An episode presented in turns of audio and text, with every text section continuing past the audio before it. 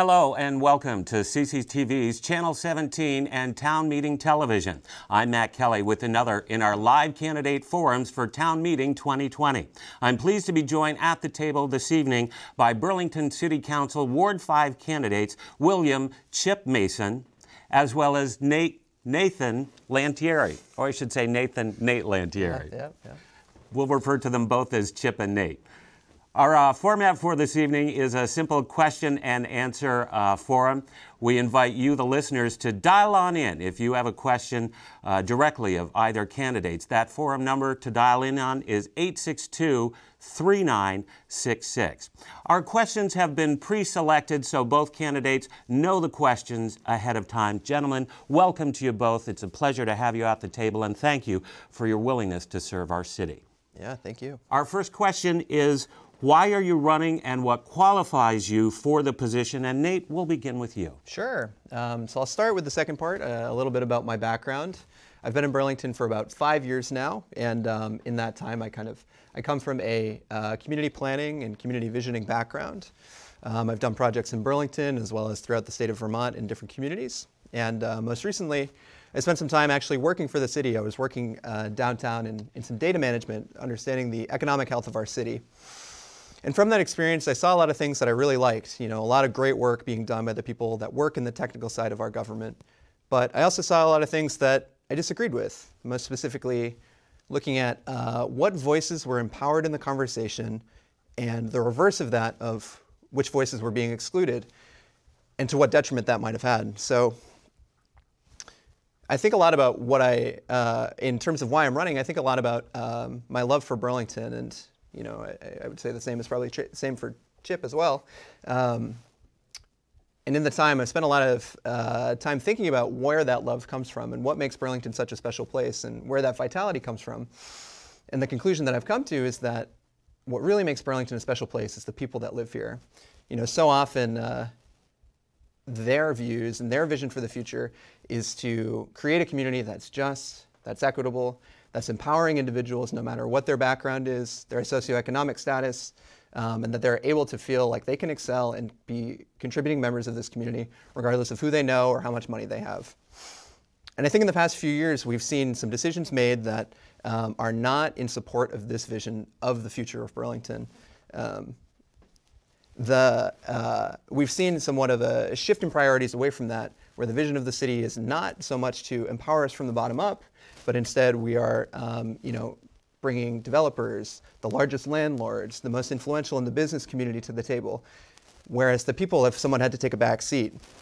All the while, wealth inequality continues to rise, affordable housing is scarce, um, and there's a growing sense that our government is really not listening to the views of the people and the needs of those that are working class um, and that are looking to live here for the future. So that's why I'm running to really be a voice for the people that have felt like uh, they don't have the means to be active members. And I think that together we can really realign the values of our city government with that of the people and, and move to a better place moving forward. Very good. And Chip Mason, your reason for returning to the city council and uh, uh, what qualifies you to, to return?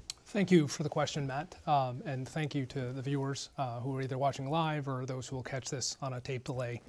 Um, I'm running uh, basically to continue, I think, the issues that I hear most about and that I care deeply about, uh, including affordability, affordable housing, uh, completing major uh, infrastructure projects. We're in the midst of quite a few of them at this point in time, including Champlain Parkway, City Place, Moran, Memorial, um, and also to continue to look out for Lake Champlain. Uh, as far as what qualifies me, I, I, will agree with Nate that we won't have a competition over who loves Burlington more. Um, I think anyone that, that volunteers, in essence, for this position uh, does have a deep and abiding love for the city of Burlington and is looking to do what's best. Uh, I respect and heard from Nate we might have a disagreement or differing views in terms of who we represent and whose voices are heard. Um, but as far as my qualifications, uh, I'm a lifelong Burlington resident who was born, uh, attended Burlington Public Schools graduated from UVM. Um, I left for a brief period to get my graduate degree, but then moved back to Burlington uh, 20 plus years ago.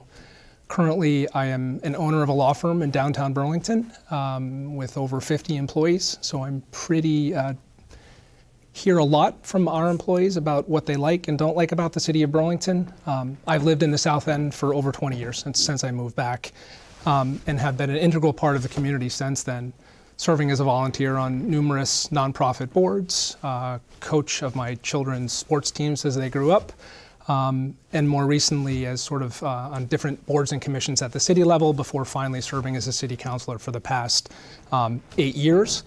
Uh, during that tenure, I've served as the chair of the Ordinance Committee, um, which has really been sort of in the lead of addressing, you know, some of the changes that are necessary in order to implement the issues. I think Nate and I both feel very passionately about.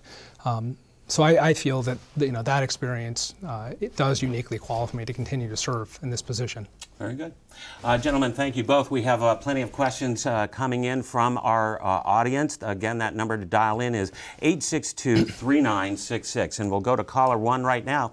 Caller, you're live on the air with both uh, Chip Mason and Nate Lantieri. Do you have a question for both or either candidates? Um, I wanted to know um, how they plan to manage public assets. The question. For Nate, for Nate, well, it could be for both of them. Okay. And manage public assets. Okay. Thank you, caller. Uh, the question was how to manage public assets going forward. Nate, uh, the question was specifically to you, so we'll begin with you, and Chip, you have an opportunity sure. to uh, follow up. Sure thing. Yeah. Um, I think that public assets are really, um, you know, in my opinion, uh, we have a lot of really great things in this city, um, both in our built infrastructure and in our natural uh, environment as well. And the way that I've seen is, is that um, as assets move into the private realm, it seems very unlikely that they will ever, ever become public again. So, you know, we're looking at this in a lot of different ways. We're looking at the future of Memorial Auditorium, you know, looking back on the Burlington Telecom issue. We're looking back on, um, looking, yeah, back on the uh, proposed change to the uh, makeup of the downtown with the downtown improvement district and what would have taken a public uh, a city department, the one that I actually worked for, and uh, moved it into the private realm. And the thing about public assets is that when they are maintained by the city, we are always sure that their usage is going to be for the public benefit, that they will always be accountable to the people of the city. What we're looking at is that if we privatize these resources, even in terms of you know selling land or, or changing charters to how we're actually running them, um, we move them into the private sector and we lose that accountability towards uh, making sure that they will continue to be used for the public benefit. Um, so I am someone that believes that um, you know we hold on tight to these public assets. We look at ways that we can um, you know differently manage them, use different funding sources, but no matter what, keeping them in the public realm to make sure that the people of this city are the ones that are being um, benefited the most by their by their use. Uh, uh, Chip, your sure. follow-up uh, to that question. Uh, what sure. is the role of the public assets and what will you do to protect them? Sure. Um, I want to thank Carolyn Bates for that question. Um, know Carolyn. I've had lots of discussions with her about all of the issues that Nate has arisen. Um, I think in part I would push back a little bit on Nate's characterization. I think it reflects uh, a misunderstanding of some of the legal and uh, contractual um, matters we were dealing, particularly as it relates to Burlington Telecom. Um, most residents know we didn't own the assets that constituted Burlington Telecom. We were leasing assets from Citibank. We breached our contract and they had commenced a suit for 30 plus million dollars in order to get those back. We didn't own those assets. We were able, through the context of the council, coupled with council and the administration, to insert ourselves into a sale process and manage it in order to ensure we got a price that we were comfortable with, maximize the return to the taxpayers, and also ensure that there was a competitor, you know, a non-monopoly system. So that was really where the start of this somehow privatization of public assets started, and I pushed back on the assertion that that was a privatization. Um, as to Memorial Auditorium, no question. Uh, the concept currently under discussion is no longer a privatization. We've gone out with an RFP we've unfortunately received only one submission in terms of, and, and, the RFP was to manage the asset. Again, the city is moving in a direction not of selling Memorial Auditorium. Any assertions, you know, to the contrary are simply false. As far as the DID, you know, that was, and Nate and I can have a logistical, you know, policy discussion over DID. Um, but the notion of privatization was something that got pushed by opponents at the very end. I think there should be an acknowledgement that the Church Street Commission, as it currently exists, does not function. something does need to change. Whether it's the DID or something short of DID, I, I admit that's a, that's a good policy discussion. But I don't believe that that is a privatization of city assets. There was no notion of privatization asserted there. The city was going to continue to plow the streets, take care of the sidewalks, and do the like. So that made for a good campaign slogan, but I push back on the notion that that constituted privatization. Okay. Uh, we're going to come back to this uh, uh, subject because I do want to talk specifically about Moran. It is a particular Yes. of interest to me myself as well. But we do have uh, callers Great. waiting on the line to ask questions here. Uh, so we'll go to this uh, right now. Caller, you're uh, live on the air with uh, Chip Mason and Nate Lantieri of Ward 5 City Council race. Uh, do you have a question for either candidate or for both candidates? I I do uh, for both candidates, and thank you for taking my call. Um, and thank you to both candidates for throwing your names in the ring for this this incredibly important time in our city. Um, I, I care about the livable wage. I care about people being able to get by in the city uh, on their on their own labor. So I think talking about the livable wage, I won't waste your time, but I think it's important to provide a little context before I ask my question. The livable wage assumes a 40-hour work week, which I'm, I'm reading from INC magazine. That's an entrepreneurial magazine. Caller, I appreciate this. Can you get right to your question? We've got a number of callers right behind you. What is your question, please? Sure, Matt. Presuming that we actually did have a 40-hour work week in America, which we don't, we have more than that. What would a livable wage amount to in order to afford market rate housing hmm. here in Burlington, Vermont? Very good question. Thank you, caller. The question was about a 40 hour work, work week, a livable wage to afford market rate housing in the city of Burlington. And Chip Mason will begin with you. Uh, longtime member of the city council. This is a big issue. Yes, it certainly is. Um, I have to confess, I'm not an economist, and I'm not. I don't know that I would be capable of calculating what a livable wage is. What I can assert is we do have a living wage, or, wage ordinance on our books that we tweaked about five years ago. That is a very complicated formula that Doug Hoffer, uh, the state uh, act- auditor, does compute. I believe it's currently $15.86. And I do know that we have hit, you know, and, and there's a metric. It includes food, housing, all of which go into that. Um, and we have hit for the first time. Um, historically, it was an artificially set, and that you know the index never got up to that number. We finally have hit the place where the number aligns with the bottom. Um, our livable wage ordinance uh, currently applies to anyone that does contracting, you know, all city employees, uh, with some minor exception, and uh, seasonal that work for Parks and Rec, um, as well as anyone that contracts. We, five years ago, recognizing that it was being very poorly enforced, really stepped up, you know, added enforcement mechanism, reporting to the city attorney's office, audit rights, and by all reports, it seems to be working better. I do respect and appreciate and support uh, a, a higher. I, unfortunately, I think the governor's about to veto it, but you know, moving forward with that at a statewide level. I have concerns based on what I've heard of imposing, you know, a higher wage across the board just in the city of Burlington. I'll, I'll, I have questions, but I'll uh, defer here to Nate Lantier to follow up on a livable wage for the city. What constitutes it, given uh, what is a 40 hour work, work week and how that has uh, disappeared in our current paradigm, uh, and what is m- considered market rate affordability in the city of Burlington today? Sure thing, yeah. Um, I think it's a really important thing t- that we uh, look at this issue not just from um, city jobs in particular, but what the city is doing in order to create jobs and uh, promote the uh, concept of livable wage work outside of just the purview of what city jobs are available.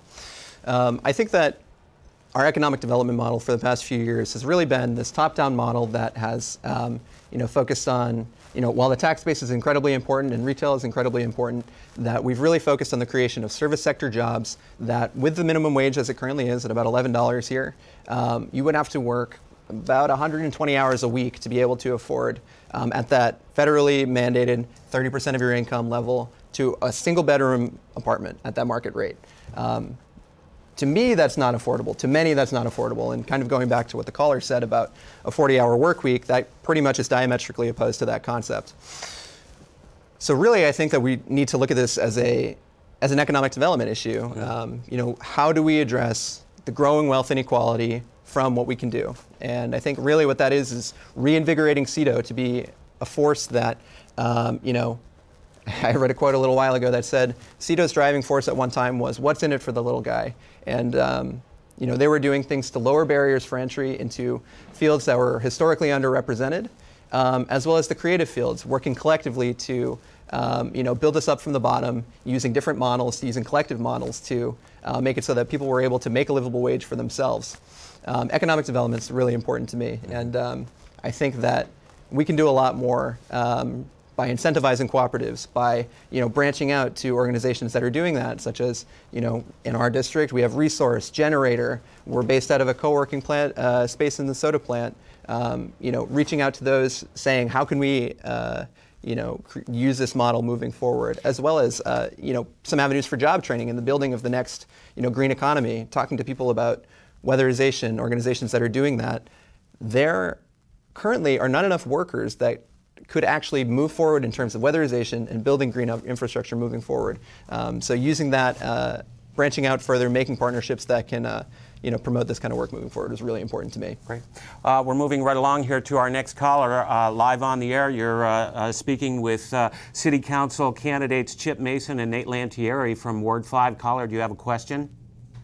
Uh, yeah, hi. Um, as a renter, two of my main concerns are rising rents and the lack of code inspections. And I was wondering how each candidate uh, will address these concerns. Is uh, well, what else uh, they will do specifically for renters in, in Burlington. Thank you, uh, caller. Uh, I actually want to speak to that a little bit as well, only because of rising rents and code uh, enforcement, as he spoke about. What seems to me, as a renter here in the city of Burlington, is the noise ordinance, in that there doesn't seem to be any ordinance for sound batting between apartments, um, and that is a public health issue. I know I'm not the only uh, uh, renter that suffers from this, and this seems to be an issue in a lot of current uh, buildings that have uh, recently come uh, on the market here. So, affordability for renters as well as code enforcement, and we'll begin with you, Nate Lantieri. Sure, yeah. Um, and, and this goes, you know, tying back to what we were just saying that, you know, the market rate for a one unit apartment in Burlington right now is $1,200, um, which is a, a, really inaccessible price for a lot of people. Um, and meanwhile, we're looking at this affordable housing conversation, and the folks who are empowered, the stakeholders that um, have an ear currently in the conversation, are, you know, the top, the, the developers, landlords, and there really hasn't been a, a meaningful way for tenants to share their input um, at that real like structural level. so, do you support the tenants union that's been bandied about uh, forming here in the city of Burlington? Yeah, I think that um, you know, looking at how our voice is heard um, because of the way that uh, you know working class people who are you know a lot of renters are working class people and the time that they have it gets harder and harder for one individual to be able to share their opinions with the powers that be whether it be their landlord or whether it be the city whether it be the housing board of review uh, or code enforcement. And um, you know, I think that it, creating a collective that can be a voice for those people and then use um, use their collective power to you know make some bargaining and make their uh, you know desires heard at the city level is a really important thing. And code enforcement is an important part of that. You know, I, have talked to so many renters that say, my heating bill this this winter was was five hundred dollars a month, and that's incredibly incredibly. Uh, hard for renters, especially when you're living paycheck to paycheck, and it's also bad for our climate moving forward. That um, they are forced to, you know, fossil fuels are just going out the window. And uh, so, thank you, yeah. Chip. We'll move on to you here, and I'm actually sure. going to uh, kind of be a little bit more pointed here. The caller was specifically asking about affordability and code enforcement here, but are we sort of in a, a, a mindless trap that just keeps spiraling and spiraling when we talk about affordability for a renter? Why aren't we getting these lower income individuals into home ownership? This whole 600, 700 unit development that that went on uh, over uh, on North Avenue yep. at what used to be the orphanage could yep. have been $85,000 one unit one bedroom apartments uh, as a stepping stone to the future sure. of uh, income security in the city. Why isn't the city council insisting that for every new development, or even getting into this new development, as the developer itself, to ensure that this uh, moves forward for its city residents? So I, you lost me on the last part of that question. Why isn't the city moving forward as a developer itself? Or and leaving leaving aside question, that, let me let me answer that by telling you what what has happened as it relates to inclusionary zoning, which is really the city's um, tool, or the biggest tool that it has in order to support affordable housing at the low end. So, um, through a combination of progressives, Democrats, and administration, uh, we started uh, multiple years ago as part of a housing study um, looking at the number of IZ units that had been built. And unfortunately, the results were dismal. Um, there were, you know, very minimal IZ units being built. Um, and again, IZ those being? inclusionary zoning, and those are tied to, you know, percentage of area medium income and and restrict in essence the rent that could be charged. Um, so we started uh, what was turned out to be a multi-year process in terms of looking at bringing both, you know, housing advocates, CHT, and developers to the table to say why is housing, you know, why is there not you know, a greater percentage of IZ units being built, and what tools do we need in order to incentivize that? We did come forward with a, a slate of proposal that had um, bipartisan, I won't say bipartisan because we have independents, but you know, near unanimous council approval. Um, and that did make tweaks. That just passed. So we have not seen, you know, the trickle down of what. That does still require, depending on how many units are being built, that 15 or 10% of all new developments over five or 10, you know, do include IZ units But again, the we question. tweaked. No, but let me let- get to that. Like it is going to take some time. Part of the affordability thing requires the addition, from my perspective, the addition of housing stock. City Place, if constructed, we negotiated, you know, above and beyond the IZ unit. own, is that home ownership though of these units? We, we Because, do again, not have the ability as a city to demand that they, they market or then make them home owned. I mean, I- I wish I had a tool. So the problem though, Matt, is if you go in that direction, what we've seen is nothing gets built. And, and there again becomes the problem that here we're stuck in that a market rate was 1,050. Next year it's going to be 1,100. The next year after that it's 1,200. And I don't know about other city residents who are renters that So continue let's to let's have a conversation about what goes in. What, what why is your rent? in- Why is the rent twelve hundred bucks? And there it is. So well, Seventy percent of what you want to know why? Yes. I think what it's is- taxes. What is seventy percent of your tax? Taxes is probably the education tax. Seventy percent. Right. Right. Right. So, and we only have a few minutes left Well, my and point is- back to: Do you support then the FY21 Burlington school budget up 3.5 million dollars for a tax increase of 3.9 percent, 3.96 percent, and that's just the school tax, not to mention the city tax. I mean, it just seems to be this escalating uh, cost to the city residents, many who are the most vulnerable can't afford it, who are renters who are getting that tax passed on to them from the rental owners. And the solution to me seems that we get these renters into home ownership.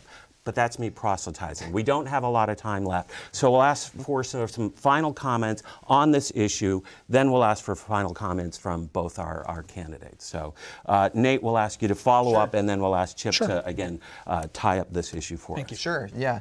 Um, so looking at the uh, you know uh, concept of raising the tax uh, specifically for school funding, um, you know I am in support of it. I think that you know talking about economic justice, the best way to move um, to move out of poverty is through good schooling and through the access uh, to resources through that.